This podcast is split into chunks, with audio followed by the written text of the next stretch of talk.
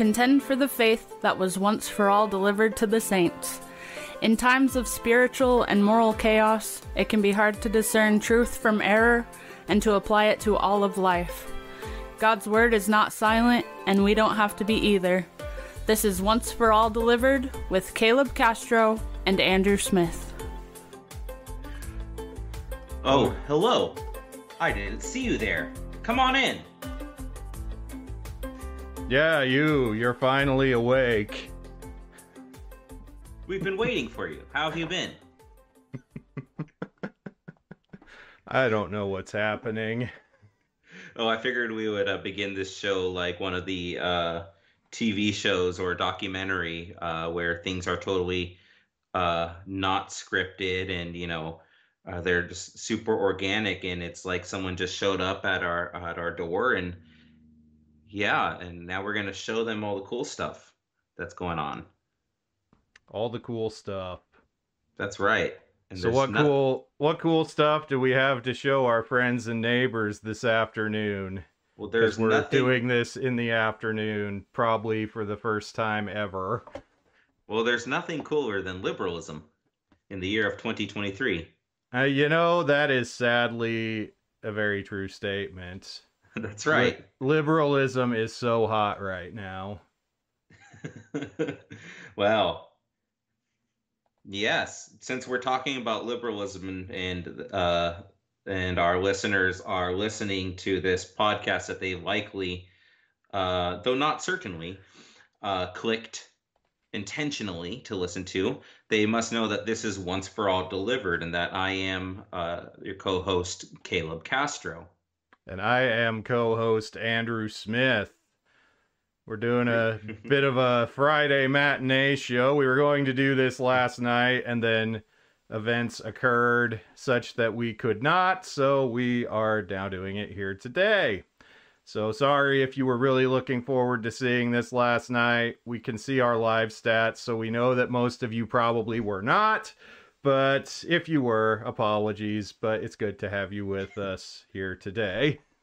That's right. And boy, do we have special treats for you in our discussing and discoursing about liberalism. Yeah. So the title of today's show is They Tried That in a Small Town. Now, this is if you follow current developments in popular culture. You will know that oh, it's been a month or two ago now. I believe it was Jason Aldean, popular country singer, released a song called Try That in a Small Town. And basically, it was uh, talking about how the general lawlessness and uh, even like in the video had particular things like the BLM riots and things of the sort. You know, the fruits of liberalism, which is what we're here to talk about today. And basically, the idea of the song was try that it. Well, these are some of the words. Try that in a small town. See how far you make it down the road. Basically, that if you try this kind of stuff in small town America, rural America, deep red America, you wouldn't get away with it because we're different kinds of people out here and we live different kind of lives and we protect each other and we are protected from that kind of garbage. And um, it was sort of this for a moment cultural phenomenon. It topped all the charts and was a, a big deal but uh, we got some bad news folks. They tried that in a small town. Um, meaning looking at liberalism and its fruits and its ideologies. And we're not just talking about liberal in a political sense. We're not a political podcast per se. What we're doing intersects with politics in many ways, but we are a theological podcast, a biblical podcast, and we're interested in applying uh, the Bible and theology to all of life. But we see godless ideologies, and yes, dear friends, we see them in small towns, we see them in red America. And so, what we want to do today is look at many of the ways and examples that we have seen that and maybe talk about, you know, what, if anything, can be done about it.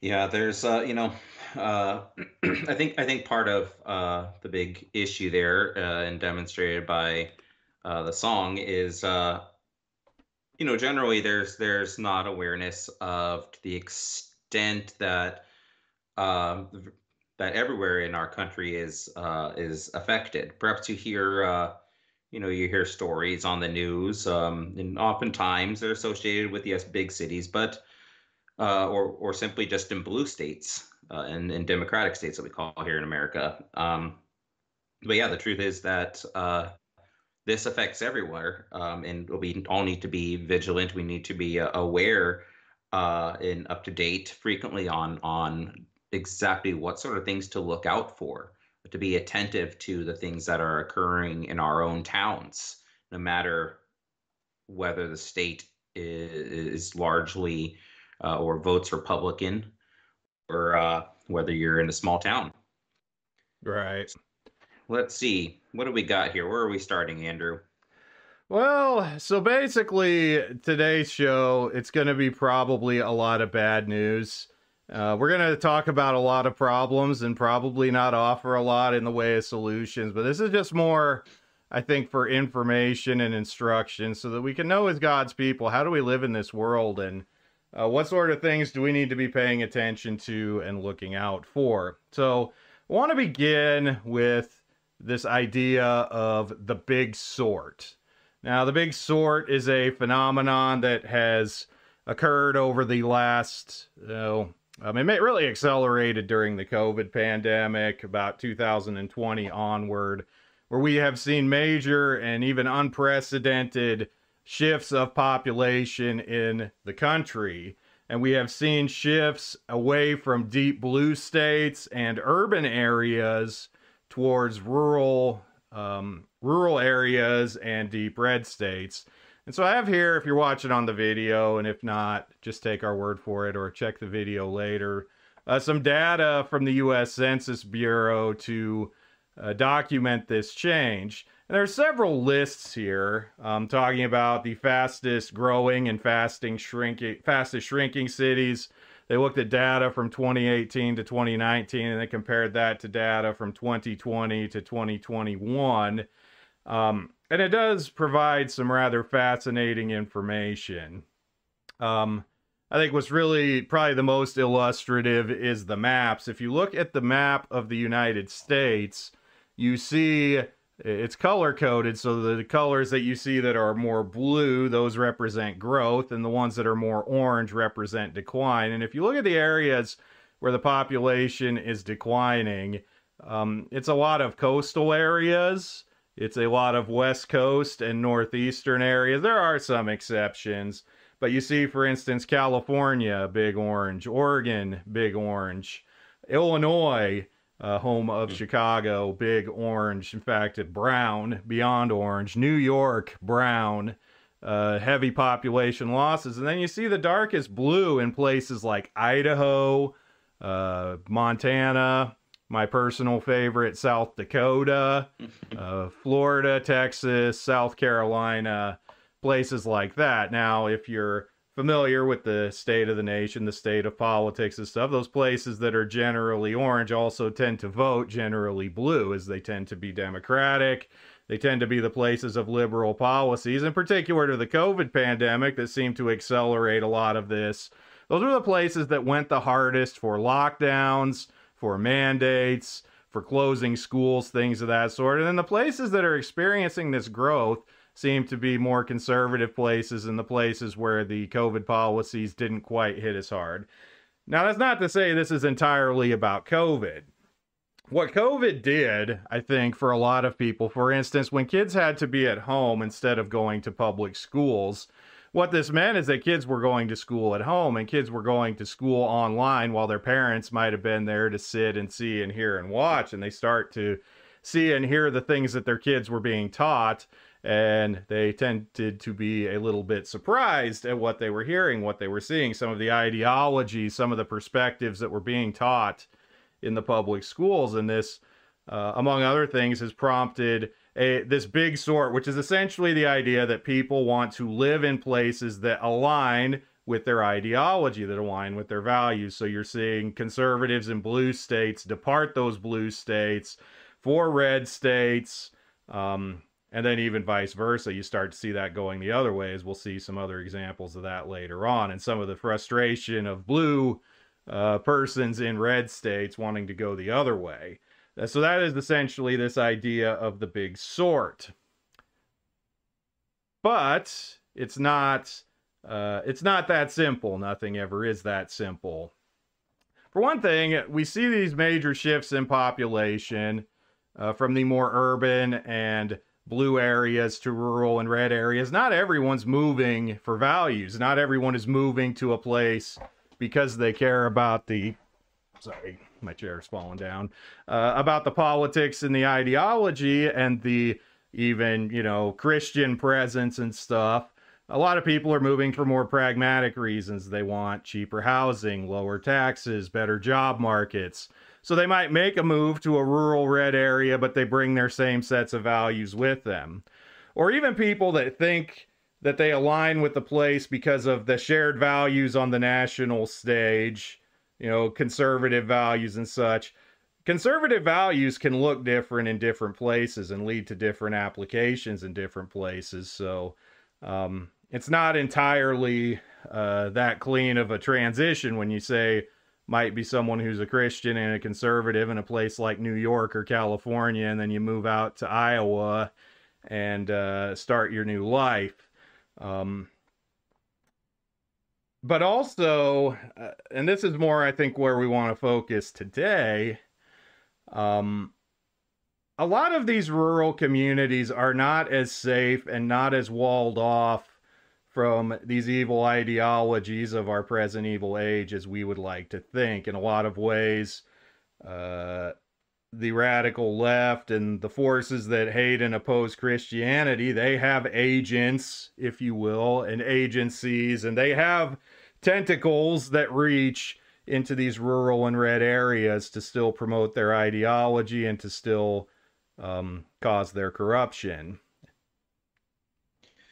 Yeah, and there's uh, I think also additional factors too in the way of uh, just because a um, say just because the parents that that will move out of a place might be conservative, that doesn't uh, guarantee that their children were, are conservative as well or hold to uh, the same sort of ideologies or that they weren't already holding to uh, a or leaning to or soon would come into a liberal position through the exposure of the internet.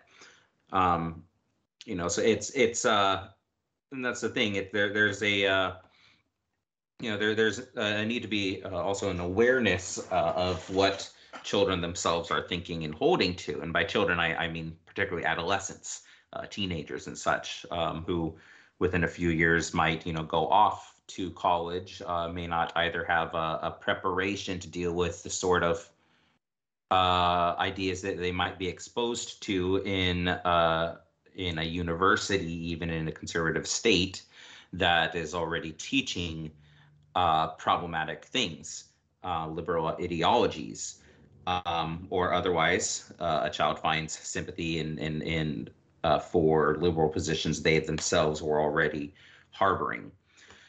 Uh, so, and it's it's yeah. true often that in any such case like this, the parents just don't find out until it's too late. Right. By by the time they learn that their children are being exposed to the ideas, damage is already done. Yeah, and it's uh, and you know, and, it, this is really in the unlikeliest of places. Um, now, Andrew had mentioned uh, that there are basically radical left agents um, that uh, are embedded in many of these rural communities and areas, uh, and I, and I would like to speak also more broadly in the way of you know of, of just red, deep red states in general, or at least what are perceived to be deep red states. Um, they are in places that we are not really, you know, we don't really always have our eyes on. So we'd like to look at a couple of these examples here now. Um, beginning uh, first with uh, libraries public libraries you know a great uh, a great resource uh, in general you know uh, having access to books uh, in, in in education oftentimes there's good community programs and and the like but um, there, there's a growing trend to see or to, to find that libraries are um, an enormous supporter of the uh, woke ideologies. Um, remember that librarians uh, who are especially uh, the the directors of libraries, the ones who oversee things, uh, often have to have a uh, a, a master's degree or higher uh, in uh, what they would call library science, right? Um, they have to have advanced degrees. Okay, so they have to they have to get a uh, they have to get something where where they can uh, help oversee what sort of materials they're going to be bringing in and all this kind of stuff uh, and how to run a library. But uh, because libraries have kind of taken on an air of a uh, a central public uh, source, a central public community um, uh, community rallying point. Uh, you could even call it, in some ways, it's something of the modern cathedral, right? Uh, initially, a cathedral was the center of a region. And if you wanted uh, your children to learn and or, or or be tutored or get involved in certain things in the community, you would rally to the center of that community, the cathedral. All right, so so the, the library has kind of taken on its place as that. Well, what sort of programs are our libraries offering now for the community? Well, there are, of course, the notorious uh, drag queen story hours. Now, I'm sure that uh, many of us have have, uh, have heard uh, about these uh, drag queen story hours, and it's exactly as it sounds.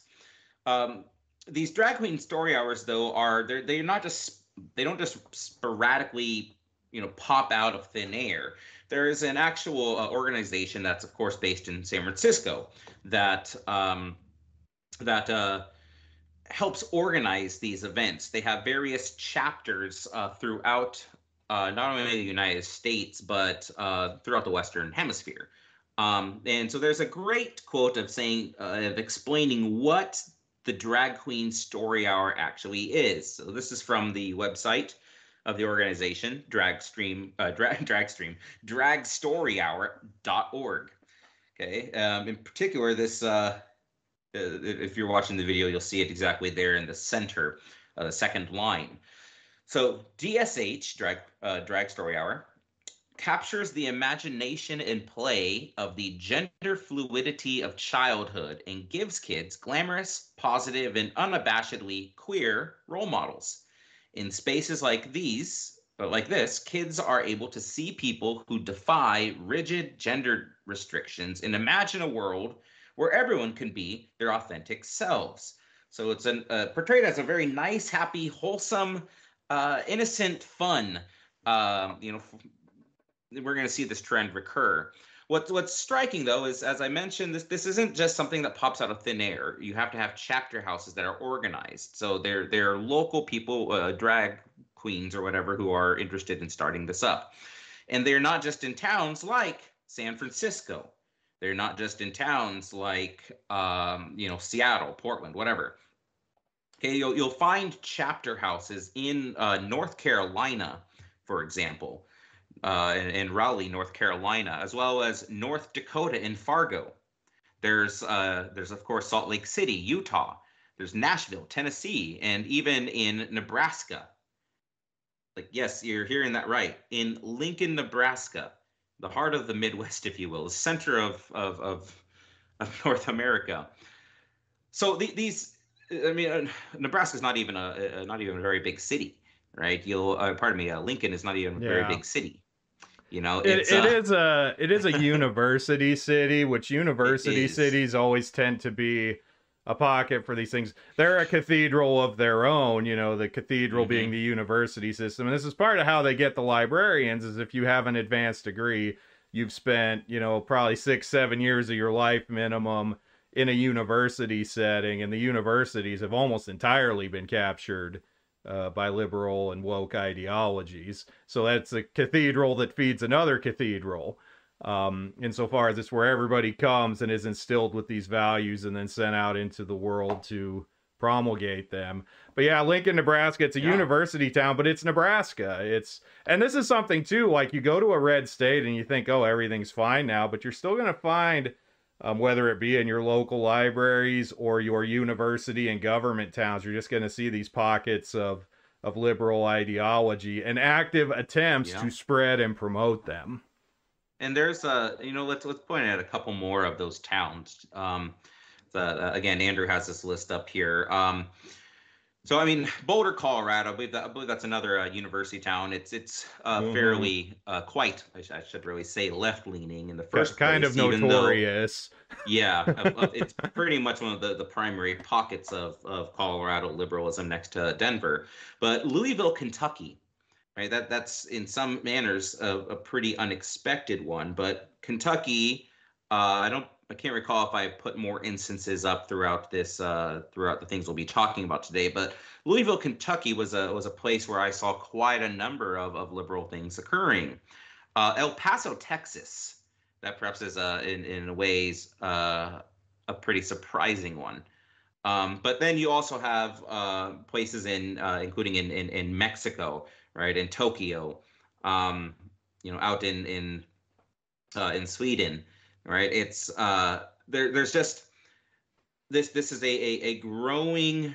Uh, this is a growing organization that is not limiting itself to North America. Yet, where it is in North America, it, it it's not taking a preference over red or blue. And let's so just there, there's oh. an evangelism spirit here.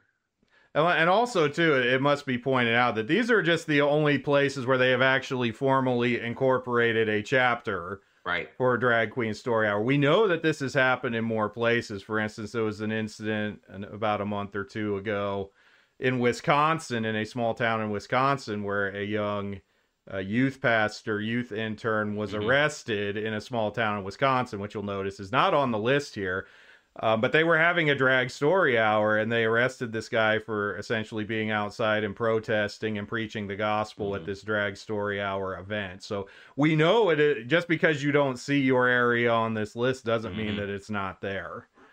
Yeah, this is this just is those who've taken the extra step to incorporate and be on the list. Yeah, and speaking of uh, additional things in libraries, now there, there there's not just uh, community programs for the kids there's also community programs for the homeless. Um, in particular, we have uh, an instance in in Blount Library, uh, Blount County Library System in Tennessee, where um, basically Tennessee libraries were being utilized as uh, homeless shelters. So these there's um, there was a desire basically for the the library system to partner up with uh, uh, to, to, start an initiative called a place to stay um, where basically they might uh, utilize uh, uh, spaces provided by the libraries for extended various periods of time for those who um, who are homeless. And initially it was actually a program that uh, was entirely uh, rent-free nonprofit though now they're starting to charge a, a a rental rate yes, yeah. So, what do you so say about it? Uh, I, you know what? It's it's uh it's just a little bit of a um, it's it's a little bit of a strange. I don't know conflation of of areas. You know, it's I you can very much understand the desire to want to uh, help out the homeless, but for utilizing uh, public spaces where people go to to, to, to, check out books to study these kind of things. It's just you you're kind of left thinking like well is this the best it, first of all is this the best place to do this? Um, you know a, a lot of uh, homeless people these days are, are not just simply like you know the lovable uh, uh, the lovable vagabond uh, uh, you know um, uh, train hopper of the 1920s or 30s uh, depiction. You know, it's not it's not Ch- uh, Charlie Chaplin, the uh, the the tramp you know, uh, there, there's quite a lot of homeless people who have serious medical issues, serious mental and drug matters as well, and frankly, yeah. even uh, might seem, I don't know, you could might seem dem- like some kind of demonic influence. I don't know. There's uh, it's not quite clear cut uh, as as just letting someone in, and even if this is the case, our libraries the ones that should be overseeing a welfare program. Yeah. Where's the money coming for this? And also, I mean, this already on top of the fact that, especially if you go into any larger town or a city that has a significant homeless population, places like libraries are already prone to attracting the homeless because it's a place where people are allowed to be that doesn't cost anything. Uh, they can spend all day there. It has bathrooms. I know Uh, don't need to say where, but there was a town I lived in. And it was a it was a, a not a huge city, but a mid-sized city. Probably they had a public library where uh, they had problems with the homeless coming in and bathing in the bathrooms. And it's just a place that they like to come and loiter because you know they can stay there for free. They can use a computer if they need to use a computer, but then sometimes that means using a computer for reasons why public computers ought not be used um things mm-hmm. of that sort and it's just this is a and so but then so rather than hmm this is a problem a safety issue um enabling bad behavior it seems yeah in some places like here in this case in Tennessee uh not only are we not going to do anything about this we're going to actually actively encourage this sort of thing and uh I'll I'll add a brief note of uh, an extension that not necessarily in every single small town you might find but there's also uh, you know there's also the rise of uh, in something of a related matter uh, methadone clinics that are being opened up in in many towns um, you know where people can get uh, supervised uh, drug use to help them get off heroin or various opioids. Um, and it seems there's there's a trend where more often than not the placement of these methadone clinics are um, not perhaps very uh, thought out or conscientious. Uh, some being planted near uh, daycares or through uh, or next to uh, other schools or areas where you have families and kids walking around. Um, you're you're having uh, again addicts come around and hanging out in front of these buildings. Yeah. Well, well, that's it for the for the realm of libraries right now uh, perhaps another really um, forefront uh, arena uh, is in uh, education, so public schooling. Yeah. Now, yeah. so the public schools, um, you know, I realize that when we start talking about issues of schooling, a lot of people uh, get strong feelings one way or the other, but it at least has been shown increasingly over the last few years. You could think of it through like social media accounts like Libs of TikTok. Uh, most of the people who end up on Libs of TikTok, some are librarians. We do see some of that, but a lot of them, most of them, are public school teachers who uh, go. I mean, it's not always in the places you'd expect. All over the country, they're finding these teachers who are because they've, as with the librarians, gone through the university system and been indoctrinated with a certain set of ideals. They become these ideologues for radical left positions, for all of the LGBT, uh, QIA plus plus whatever agenda, for Black Lives Matter, um, for all these various uh, liberal and godless and woke ideologies. And many view it as their place to promote these idea ideologies with their students, and some view it as their place to even go into uh, small town rural schools you know they as caleb mentioned earlier with the libraries even there's almost an evangelistic spirit to it. We need to go off into these places and essentially convert and colonize them for our cause uh, and transform them from what they are. Right. Yeah it's it's a saving from the ignorance and and you know backwoods uh antiquated um traditional mentalities you know that that the older generations have.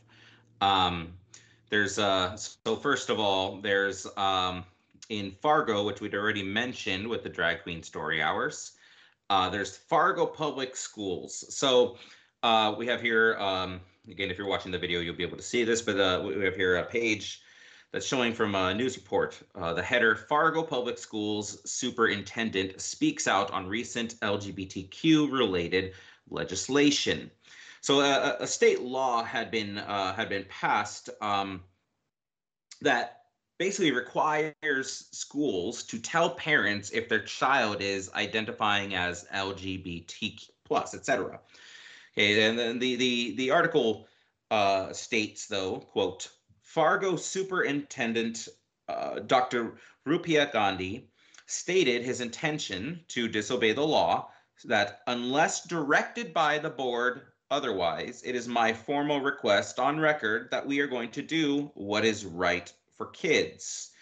And when we see a conflict between federal law and state law, we are going to double down to advocate for our youth. It's not against parents, it's for kids. So there, there's, there's first of all, you're listening to that language. There, there's something of a creep factor here. All right, this this Dr. Gandhi is calling the kid, the students, our youth, and actually several times in in the, the article that quotes him, he, he refers them to our kid, our our children, our and so on and so forth.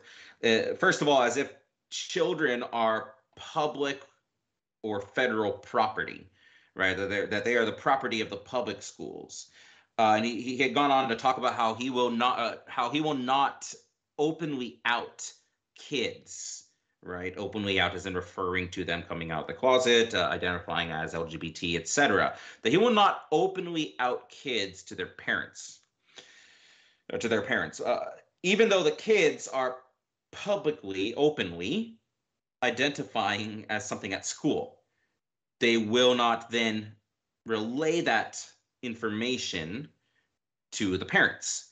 So it is it, it's keeping secrets it's keeping information regarding someone's own child from the parents. Why? Well parents don't uh, you know parents are are, are taking a back seat uh, they're not trusted to raise and teach and instill values to their children. That's supposed to be the schools. So we, we have to ask that question then. When did school officials get the right to sidestep the authority of parents and make decisions for kids? Yeah and this goes back to some things we talked about, like for instance, when we were talking about sphere sovereignty back at the mm-hmm. the genesis of OFAD. Um, this this would definitely be a violation of sphere sovereignty. God has entrusted the raising of children and even the education of children and the decisions about education of children to parents, and it's not the place of the government. It's not the place of these public entities to infringe upon that. Um, but uh, clearly they're trying and clearly they see opportunity to do so and have capitalized on opportunities to do so. And in fact many educators now they i'm not saying that that all educators are like this. I know many good sound christian educators in the public school system. I know they've faced many difficulties and hardships even for being faithful christians in that system but uh, these are the times in which we are living. I also think it's important to point out that uh, this essentially amounts to saying the quiet part out loud. Now, you could think back to uh, pre Obergefell America and, you know, how there was the gay rights movement going on. And one of the things we were told over and over again, you know, people would say things like, well, they're coming for our children, and they would be dismissed as conspiratorial and hateful and bigoted and they have mm-hmm. nobody's going to come for your kids. We just want to get married and live our lives and be left alone and yet now very explicitly and overtly they are coming for other people's children because they have to because these lifestyles and ideologies don't naturally reproduce. They can only parasitically and uh, ideologically reproduce by capturing other people's children. And we've said it before you know there's no neutrality here Mm-hmm. This is uh, this is uh, entirely just an uh, there, there's an antithetical spirit in the world from the beginning of uh, from the fall, right? There's an enmity between the children of the serpent and the children of the seed of the woman. That it is either you are of the kingdom of light or of the kingdom of darkness. There is no neutral territory in this, even though we are in the world and uh, we are not of it this also means our, our values, our, our worldviews, our thoughts, and our conduct is not to match that of the world. Um, just a brief uh, note here before we continue on. Um, yeah, I, I, um, just an anecdotal instance. You know, I have, there's a friend of mine that uh, is is going through uh, uh finishing up his wanting to finish up his his degree, um, and he's uh, just going back to school now at a uh, you know at a so-called Christian uh, university, and uh, you know, so he's he's taking uh, upper division uh, education classes now, and in one of his uh, classes, which was basically just an introduction to education uh, techniques and such, Uh, I mean, he, he, had said from the get-go that you know the the, the bulk of the class, uh, the material had nothing to actually do with education, so much as talking about uh, you know BLM and CR uh, and, and, and, critical theory and and so on. Um, at the end of the class, uh, the last day, the, the, the professor asked the question of you know, well, would you uh, you know, would you teach um, uh, sexual topics and, and transgenderism uh, to kindergartners. And before, the entire class was basically, uh, my friend excluded, was, um, you know, was was of one mind uh, on the various uh, woke platforms. When this matter came about, uh, he said he said surprisingly, all of the girls in the class said that they would teach kindergartners sexual topics and transgenderism, while all the males in the class said that they wouldn't. Uh, so for what it's worth, well, that's a very fascinating thing. Um, and those males were actually uh, were, were basically all you know uh, straight guys. Uh, for what it's worth, it's uh, you know this like I said, this, or like like we said before, you know this is uh, this is in the Christian school systems too. Uh, we've said these kind of things on previous episodes. Mm-hmm. Well, into a, another fun sphere here onwards to government jobs and social services.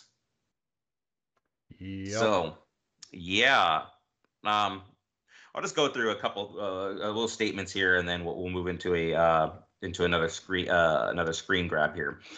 Um, so there, there, there's something in in that we have to understand with uh, with county uh, with the county's um, you know local government authorities in combination with school boards themselves. So there's a crossover here, right? Uh, the, the the county and school boards are kind of at a point where they have to work with the policies that the federal governments are telling them to adhere to in order to receive federal funds.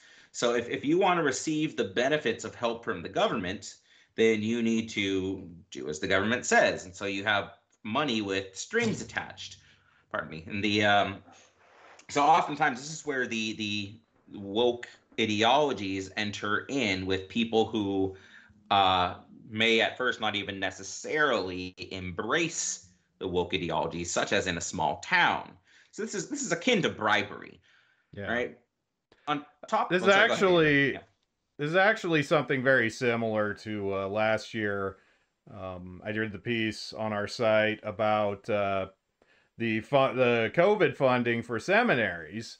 Mm-hmm. Um, and in that, I, if you're interested to look a little deeper into this, in that I talked a little bit about the federal funding process as it pertains to discretionary grants, and it's very similar across the board. If you want to take federal funds for any purpose, you have to agree to comply with all these federal rules and regulations. It's the it's referred to often in government speak as the power of the purse.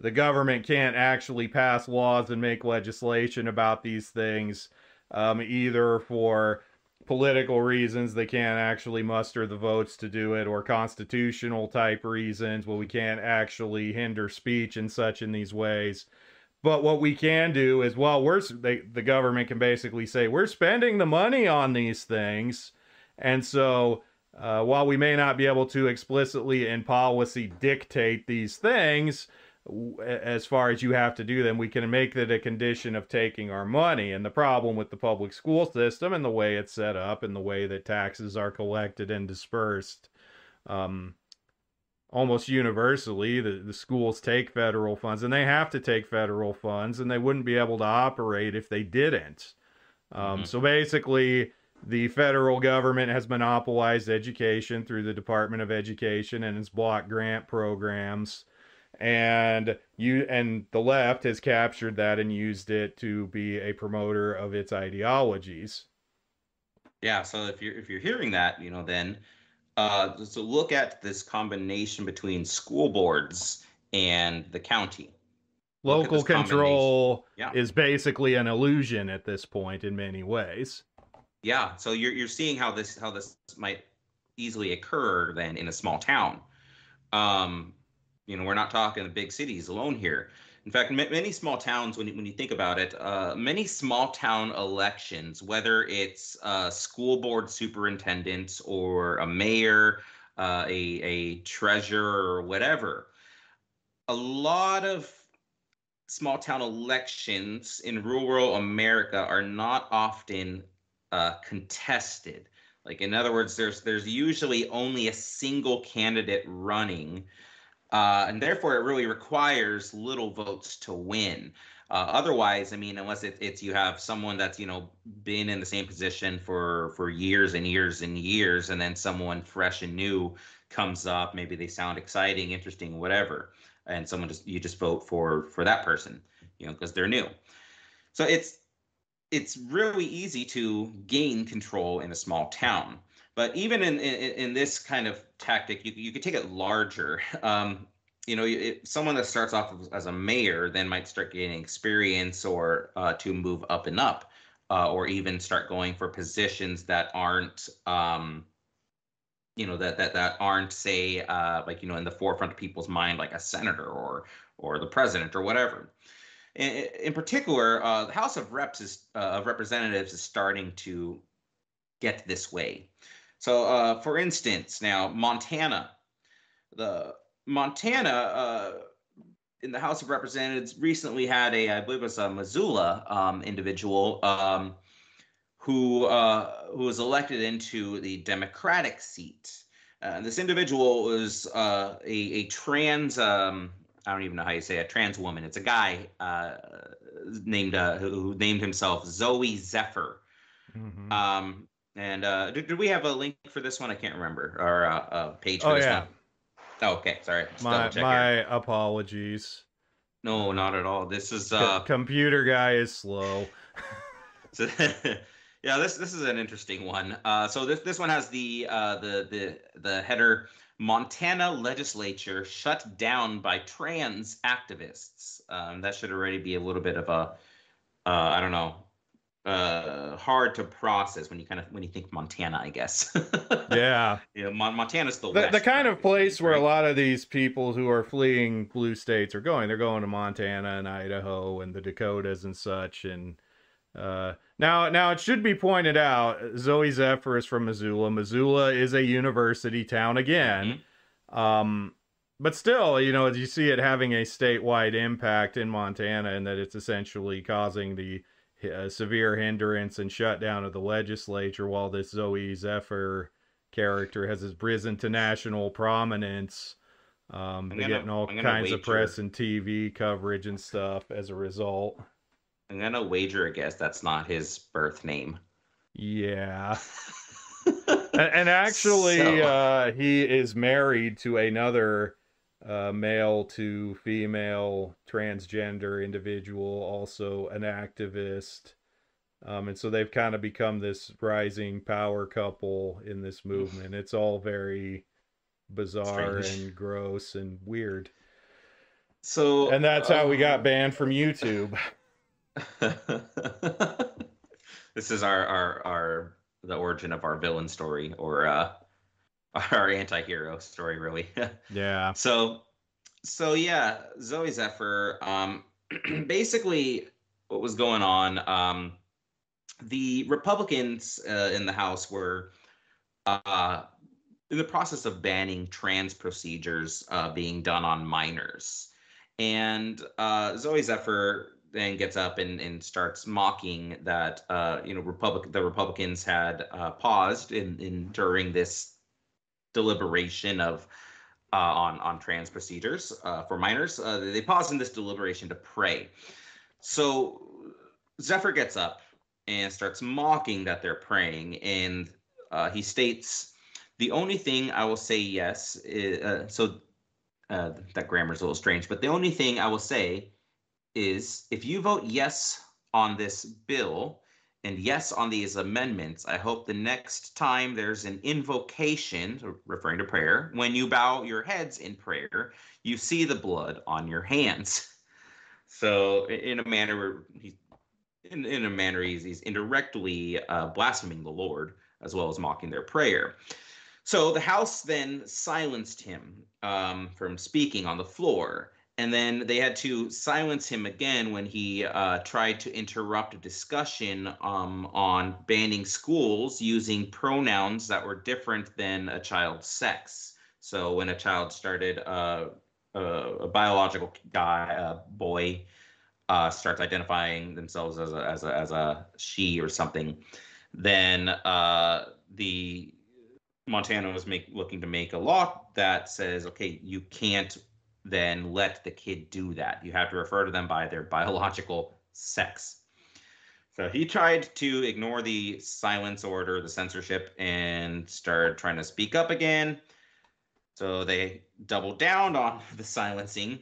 And then protesters, uh, trans movement activists showed up to the Capitol, uh, in the, the House of, uh, to, to the chambers, um, basically shouting for Zephyr's privilege to speak to be reinstated. So you're having the disruption of a uh, of a state uh, of, of, of, of state bureaucracy occurring. And again, these are the sort of things that don't tend to get much airtime on mainstream media. Uh, it doesn't fit with the general narrative, but it's this this protest culture. It wants yeah. to disrupt. Yeah, like this article we're looking at here is from the the Federalist, which is a um, you know decisively conservative publication, and so they'll cover things like this. But the mainstream media either ignores these stories. I can think of similar events in Tennessee that happened uh, earlier this year. Um, they either cover, they either don't cover them, or they present them in such a way that the legislatures are doing these great injustice to trans youth by trying to pass these laws, and the uh, activists, the protesters, the uh, rioters, essentially that are storming Capitol buildings and disrupting the flow of government. And that kind of makes you think, doesn't it? Um, that they're essentially the good guys. They're the they're the ones that have the right of it. Yeah, it's almost like and this includes on. the media in these rural areas because although these rural areas tend to be very conservative because journalism is yet another example of a of an industry that has been captured by the left, even in your small town newspapers and radio stations and TV stations. Often the people that are reporting the news for them uh, still do so with uh, liberal bias. Yeah, definitely. I mean, at uh, this wasn't exactly a small town, but uh, I mean, when when I lived in um, when I lived in Illinois, uh, pretty much on the state line of uh, Indiana, um, yeah, the, uh, I, I, I was uh, initially subscribing to the local newspaper uh, from the town right next to us. Uh, so you know, it was all relevant. Uh, population of that town was uh, twenty three thousand. Um, so not again, not a very large town per exactly, um, but it's still a small area. And I mean, I just I, I lasted about uh, two months when I started seeing, especially with the start of COVID. Uh, you know, started seeing how I don't know, just just how liberally bent it was. So immediate stop on my subscription. You know, it's again these kind of things. And this is again Indiana, not exactly Illinois. right. But so we also have though, uh, aside from uh, from the media and these portrayals, um, we have the area of business, and this one we'll, just do really quick here. Uh, I thought these were, were interesting ones to throw in. So there was uh, so Dallas, pretty big city, um, not exactly uh, not exactly blue, uh, not exactly democratic, fairly mixed. But there was the Mister Mister Gay Bar in Dallas. Uh, that's spelled M R and then M I S S T E R. Mister Mister Gay Bar in Dallas. That that wanted to you know again do a good thing for the for the community and so they they hosted the drag a kid to brunch if you pick up on that uh, pun in there drag a kid to brunch uh, which was billed as a family friendly event where uh, basically kids were forced to hold hands with drag queens as they walked down runways and such uh, second one though in plano texas a similar thing here where the the ebb and flow eatery uh, wanted to host an all ages drag brunch. Okay, so this is at a at a little restaurant diner thing. Well, uh, I'm, I'm not going to do any quotes here. We're not going to show any videos or anything. It's it, the events were frankly very, very vulgar and crass. Uh, there was a drag queen that was filmed speaking inc- extremely sexually explicit vulgarities. Uh, they were dancing in a lewd way uh, and having contact with observers, again, in a very lewd manner, all in the presence of children, not just teenagers or anything like that, but like kids.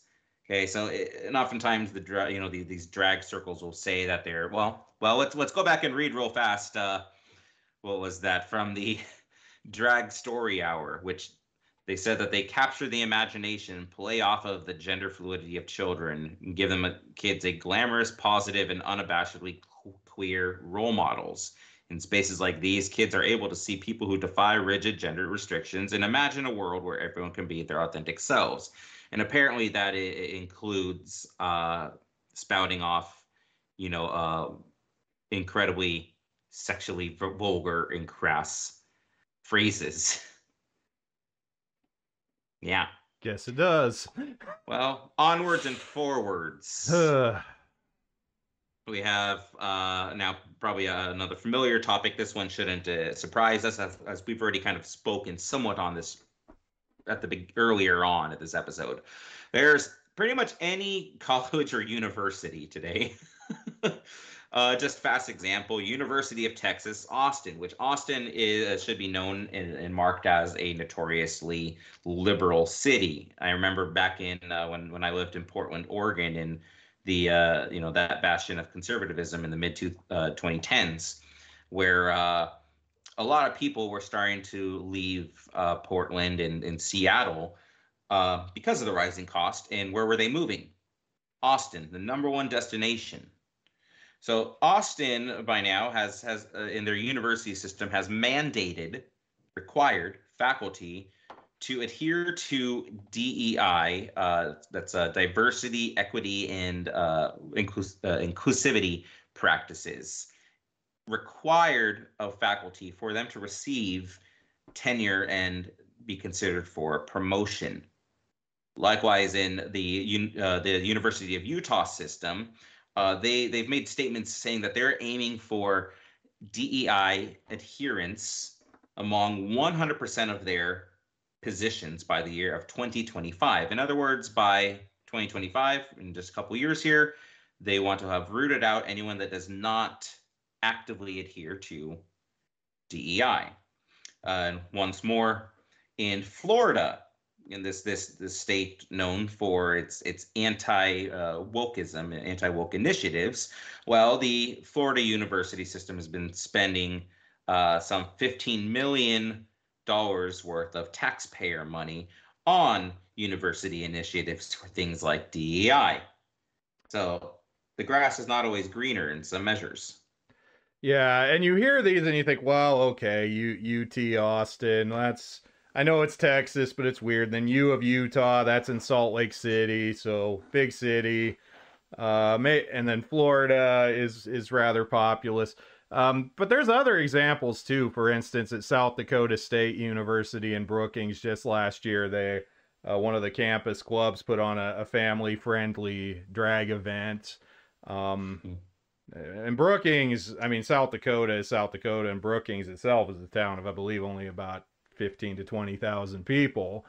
Um, well, and in and, just a moment here, we're gonna. This is actually going to lead us to our, our big topic as well. Yeah, we're, going to look at uh, also some particular developments in the state of Wyoming, the least populated state in the nation, and my home state, and we'll see uh, some pretty disturbing developments on the university front there as well. So yeah, but real fast before we get there, uh, just by way of transition here. Um, so I mean, you're seeing this. Uh, we're, we're we're painting this in in a even if in a in a somewhat dragged out manner on individual particular circumstances. We're we're painting a broad brush of these are just a few examples. All right, and and yeah. and even if someone goes to these big universities in these red states, where do they go afterwards when they receive their degrees? Mm-hmm. They don't mm-hmm. always stay in those big universities. They get jobs, as Andrew has been saying, in these small towns. Yeah. Well, aside from this, now uh, when when liberals have been relocating to red states over the past several years, uh, in a lot of measures, uh, they were generally living in a fairly peaceable, uh, amiable relationship with the conservatives in the area. Right? They they could generally manage, even if the, they differed on stances. But the the repeal of of Roe versus Wade last year caused a lot of these liberals to make a decision. Okay, um, they've relocated, uh, and now what? Do they stay? Do they go? Uh, we have uh, a there's a uh, quote from uh, from one particular individual. Um, Andrew has pulled up an article here. Basically, uh, liberal residents started getting fearful of what the uh, banning on federally funded, uh, uh, federally approved uh, uh, abortion um, restrictions being lifted would mean. So, one individual said, I am a mother of three children. I think it's really unfortunate that my children will enter their teen years and not have access to abortion, Brooks said. I'm really focused on getting the next generation to have bodily autonomy and understand their own anatomy. And that is why I'm not going to leave now. She said, I'm going to stay and fight. And so, those who, so, so you have to see here then what we started with was saying there are radical liberal agents intentionally looking to fight and make changes. Right? it, it is an active attempt to change small towns. So overall, states that are uh, red in monoculture tend to have actual conservative, uh, you know, Grand Old Party uh, uh, influence, but there is also a very liberal or libertarian wing of the Grand Old Party. It, it's not just all cut and dry. There is, as we've been saying here, a social pressure to adopt and to adapt to the woke ideology, or else what? Well, you don't get money. Or otherwise, you face being branded a bigot and being pushed out of the societal community participation. You're ostracized by your peers, and Americans don't like being ostracized very much. Mm-hmm. We're, we're, we're fairly communal uh, in general, but another person to say something bad against us. Yeah, and then another thing you deal with in these red and rural areas is that you know, there's a particular interest in fiscal responsibility and keeping mm-hmm. taxes low, um, you know, obtaining funding for things from other sources. And so there's the difficulty of what we mentioned before. If you want federal funds or other kinds of outside funds for your programs and projects and initiatives, okay, but that comes with a price, and that price is that you have to agree to some terms that, if they were known, um, probably would not be supported by the populations of these areas, but they go along to get along and they go along to get the money. Mm-hmm. Mm-hmm. Well, now speaking of money, now how about uh, how about that Wyoming? How's yeah. that place doing? So I want to want to close today because we've been talking about a lot of cases in a lot of places. Um, I wanted to particularly zoom in on one state, and it is my home state. It's not the state where I live currently, though it's the next state over, but because of that, it's the state where I've seen the most and, and generally know the most about what has been going on. And I think it's important as a case study because it is the least populated state in the United States. It is a state of only about 600,000 total population. Its largest cities uh, Casper and Cheyenne are each only about 60,000. So basically, the whole state is kind of small town like. And yet, because, you know, I lived there pretty much my whole life until just a few years ago, um, it was plain to see a lot of these things coming into view and developing and continuing even now. And so, um, just to kind of show what the form these things can take, because I would actually venture, I'm not wanting to beat up on my home state here, I would venture any place you go, any red state you go into, if you start looking and you start digging, you are going to find these things. And we've already given you several examples covering many states. So I basically want to present this to see some of the ways and some of the forms that this is taking. So, um, Wyoming is probably it's one of the deepest red states, if not the deepest red state in the nation. It went for Donald Trump by over 40 points in 2020. It ousted Liz Cheney by a very wide margin in the last primary election uh, because Liz Cheney had uh, betrayed uh, some of her constituency's closest uh, values and principles and such.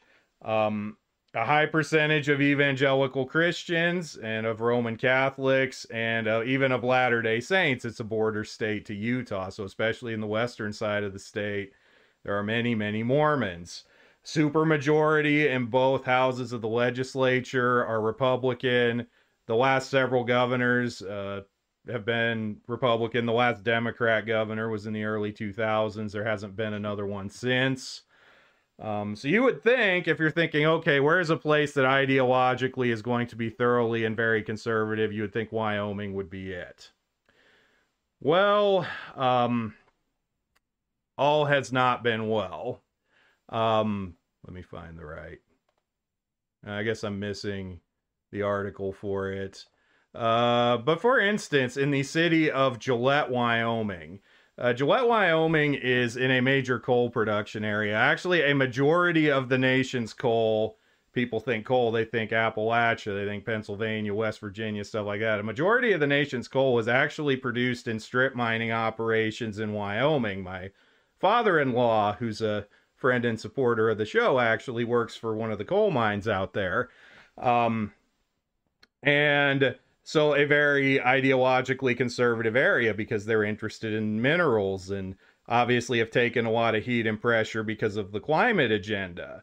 Uh, but in Gillette, uh, over the last couple of years, there has essentially been a revolt against the public library there because the public library in Gillette had uh, certain books that were uh, and we start to see more and more of these books. They're essentially these children's books, graphic novel books for children that are very sexually explicit and promoting LGBT and other ideologies. I believe Gender Queer uh, is a book that comes up a lot in these discussions, and that was one of them. There has also been a controversy over Gender Queer in the school libraries in Casper, Wyoming, which is a big oil production town and another place you would think would be rather conservative.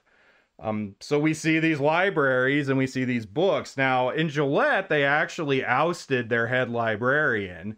And there was even an attempt to bring the librarian up on charges. That failed, but the librarian was at least removed. But in Casper, um, so far, uh, generally the resistance has been strong enough that they have kept those books in the school libraries, even over the objection of many parents. Um, speaking of Casper, the city of Casper, Wyoming, has an LGBTQ advisory committee. So essentially, a committee that advises the city council of Casper to try to, well, I'll just read from this article here. Casper City Council is seeking candidates to fill two positions on the city's LGBTQ advisory committee. Their focus is fostering a more accepting and equitable community in Casper. The LGBTQ Advisory Board partners with organizations such as the Casper Police Department and the City Council, so wielding the power of city government, to help put systems in place to help protect and empower the queer community. Ideal candidates for this position are folks who want to serve and uplift the queer community in Casper. Again, Casper, Wyoming. Um, I used to live in Casper, Wyoming, uh, six years in total, a couple of different stints. But, uh, and yes, it's a city where uh, you see attempts to promote and spread these ideologies even there. Uh, Real Casper- fast there.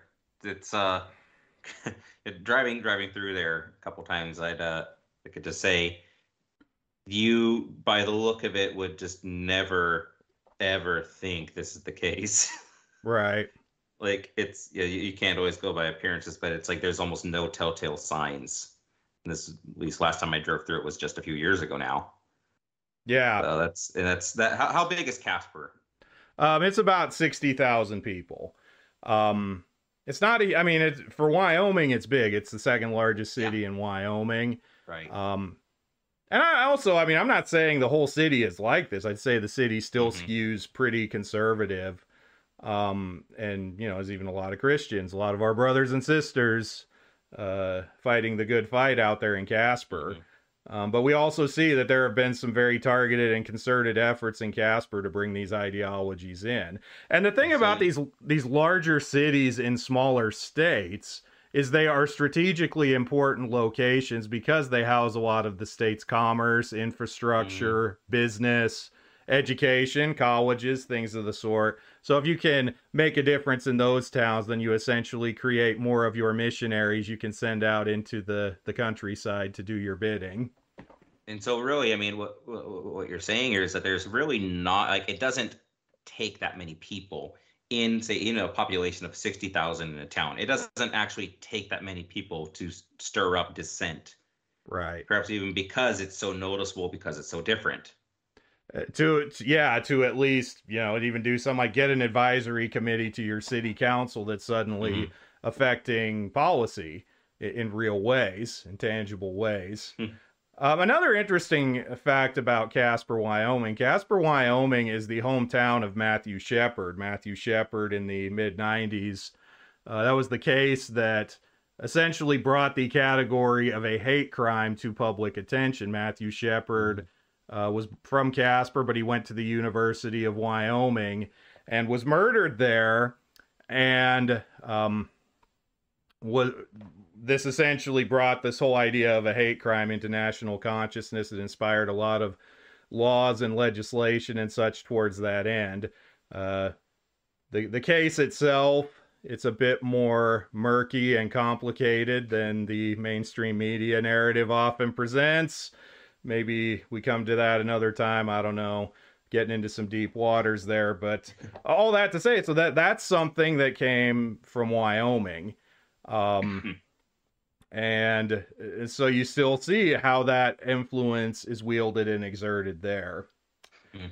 um just another example i don't i don't think i have an article for this um but in wyoming so with the dobbs decision overturning Roe versus Wade, the state of Wyoming actually had a trigger ban in place to essentially ban abortion in the state.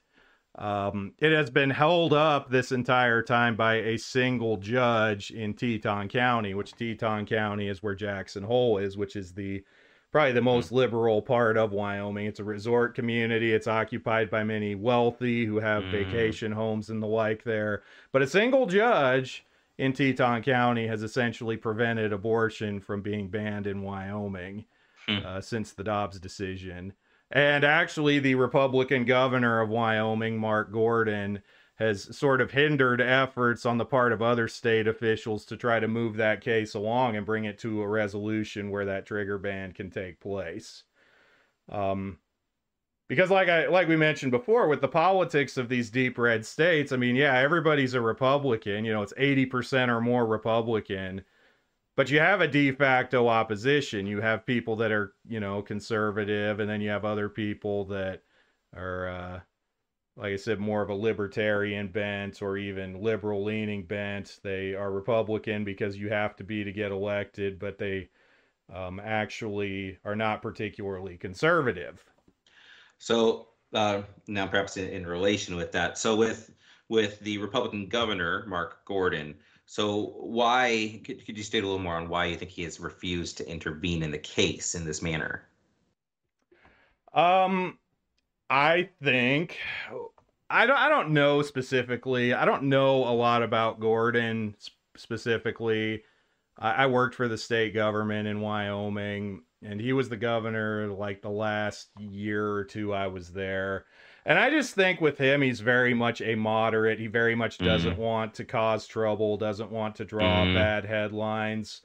Um, He's a know, politician. very, very much live and let live uh, kind of philosophy of governance. Uh, but kind of like what we were saying earlier of like not wanting to be ostracized from the community, but in these ways not wanting to lose a lot of his benefits as a uh, stirring up a dissent. right. So, for instance, the current Secretary of State of Wyoming wanted to uh, I believe, file an amicus brief in this case on the abortion law to Mhm. try to get it upheld, and the governor basically used his power to hinder that from happening. Mm. Um, so you know, you can see this kind of fighting. Uh, you know, people that are on paper, they're all Republicans and, and should be conservatives, but clearly that's not all how it goes. Well, now, so Andrew, you, you're now if I could, I'm gonna turn this to an interview style here transition. We're that skilled. So you grew up in Wyoming. You worked in Wyoming. Did you go to school in Wyoming? Mm-hmm. Yes, I did. And, And where was that, Andrew? So the University of Wyoming is in Laramie. It's in southeast Wyoming. It's the only four-year public university in Wyoming. It's deeply entrenched in the state's culture. For instance, it's the only sports teams that the state has is the University of Wyoming team. So everybody supports them and everybody, you know, cheers for them and stuff. Um, and yeah, I actually I started at a community college in Casper, but then I finished my education at the university in Laramie. Now, as I mentioned before, that was where Matthew Shepard was murdered. Um, and there have been some rather disturbing developments out of that recently. Now, I'll just say when I was there, which has been about 14, 13, 14 years ago now, already Oh. you st- already you start to yeah, I'm dating myself quite literally. uh, you start to you started to see things there that that showed that all was not well. I would participate in campus evangelism efforts there, and we would be uh, very heavily opposed by. This was when the new atheism was kind of hot. You know, Richard Dawkins and Christopher Hitchens, them. So the the university had a very loud and active secular club that would come out on campus and protest every time we were uh, doing evangelism on campus. Um, it was a it was a rather fascinating thing to watch. How where they even come from, how they even know we're here. Um, Well, But, there's uh, a there was a recent some events that was in the news that uh, national news even yeah. Yeah, so more recently, uh, there has been, and it's really centered around one student, um, going by the name of Artemis Langford, a six foot two, 260 pound biological male. Uh, and this has led to two major stories and cases on the campus of the University of Wyoming. Uh, first, he joined a sorority. He joined the University of Wyoming's chapter of the Kappa Kappa Gamma sorority. Um, and uh, you probably, if you are listening to this by now, you know we're talking about some some potentially graphic things and may have shut them off. But just in case you haven't, this is definitely the point to get off uh, of the show and stop listening. Um, so this student, he joined the sorority. He moved into the sorority house, and it was being reported that he was visibly and noticeably sexually aroused by watching other housemates dress. Um, again, six foot two, 260 pound biological male. Some of the other students in the sorority sued to have him removed, and they lost their lawsuit. They lost their lawsuit. A federal judge struck it down on the grounds that the organization does not define woman, remember, a sorority organization does not define woman in its bylaws.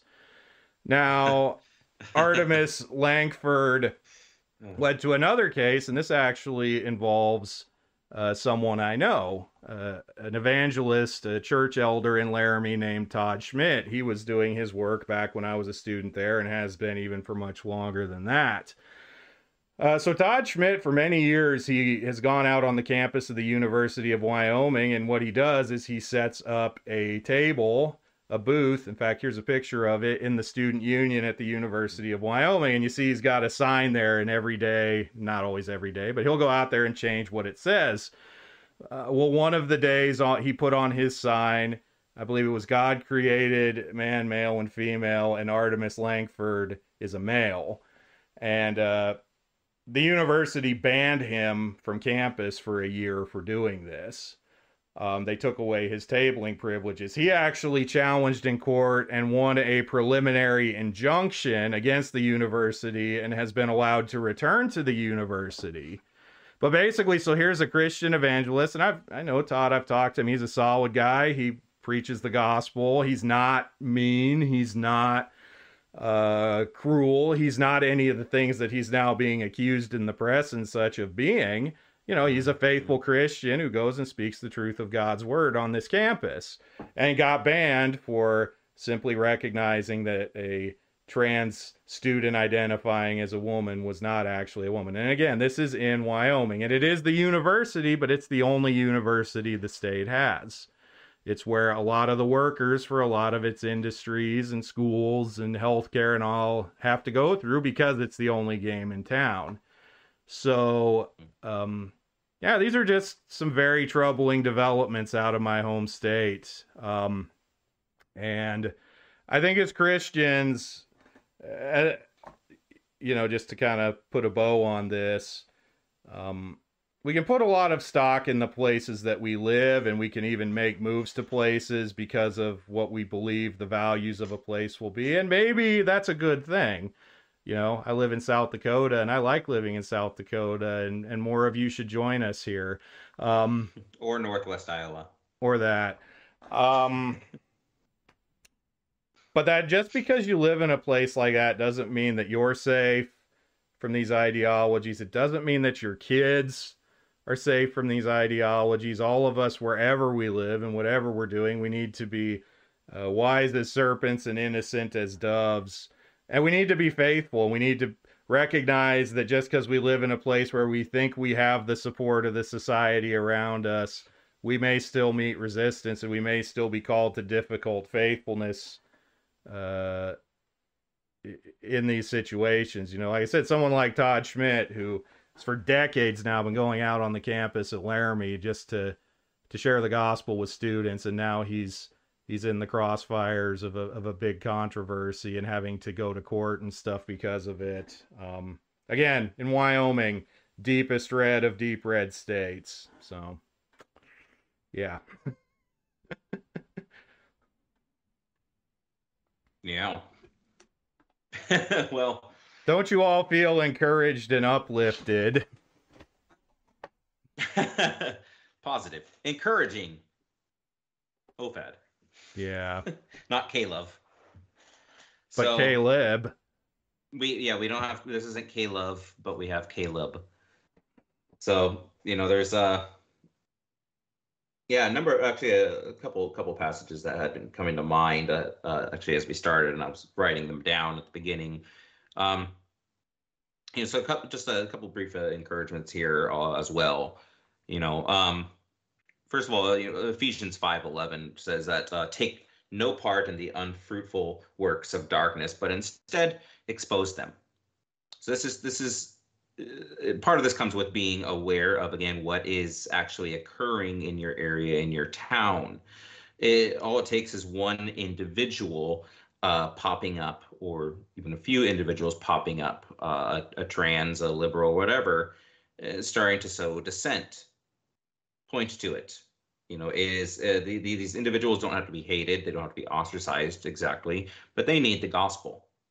They need to be witnessed to that they might enter mm-hmm. into light. They, they have to understand that everyone who does wicked things hate the light and does not come to the light, lest his works should be exposed uh, what this means for us is that we have to though let our love be genuine um, in that, that's one of the starting basis of, of evangelism uh, and really of any interactions. Love must be genuine. In order in order for love to be genuine we must first of all love god love his word love his law love his ways love him. And that when we have that basis of love our interactions with others even if they are they they they, they think uh, politically, ideo- ideologically in a uh, perverse, uh, wicked ways, we might sincerely have concerns for their souls mm-hmm. that we would uh, enough that we would say something to them, enough yeah. that we would say something to the towns. But it's I, uh, yeah, it. I go ahead, go ahead, yeah. I actually, uh, in light of some of these recent developments at the University of Wyoming, as a, an alum, I I wrote a letter to the president of the university, and I don't know, should I read it or should i yeah, just... I w- I wasn't sure. I actually went into this because I, I wasn't sure if you were going to or not. Okay. Um, maybe greatest hits at least or something. Um, then, uh, I tell you what I'll do. I'll go ahead and I'll, I'll, put it up on the website, maybe as like a separate article. Um, but mm-hmm. essentially, yeah, I wrote a letter saying, uh, wrote, wrote a letter to Ed Seidel, the president of the university, expressing my concerns about these two cases I described the uh, ban of Todd Schmidt from campus, and then the sorority uh, allowing a trans uh, man to live in the in the sorority house. This is a, a safety issue. This is a, a major problem.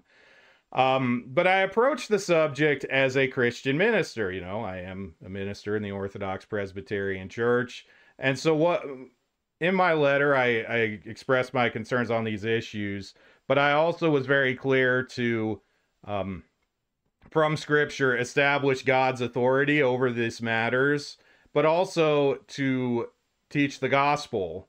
I don't know Ed Seidel. He wasn't around when I was there. I don't know where he's at.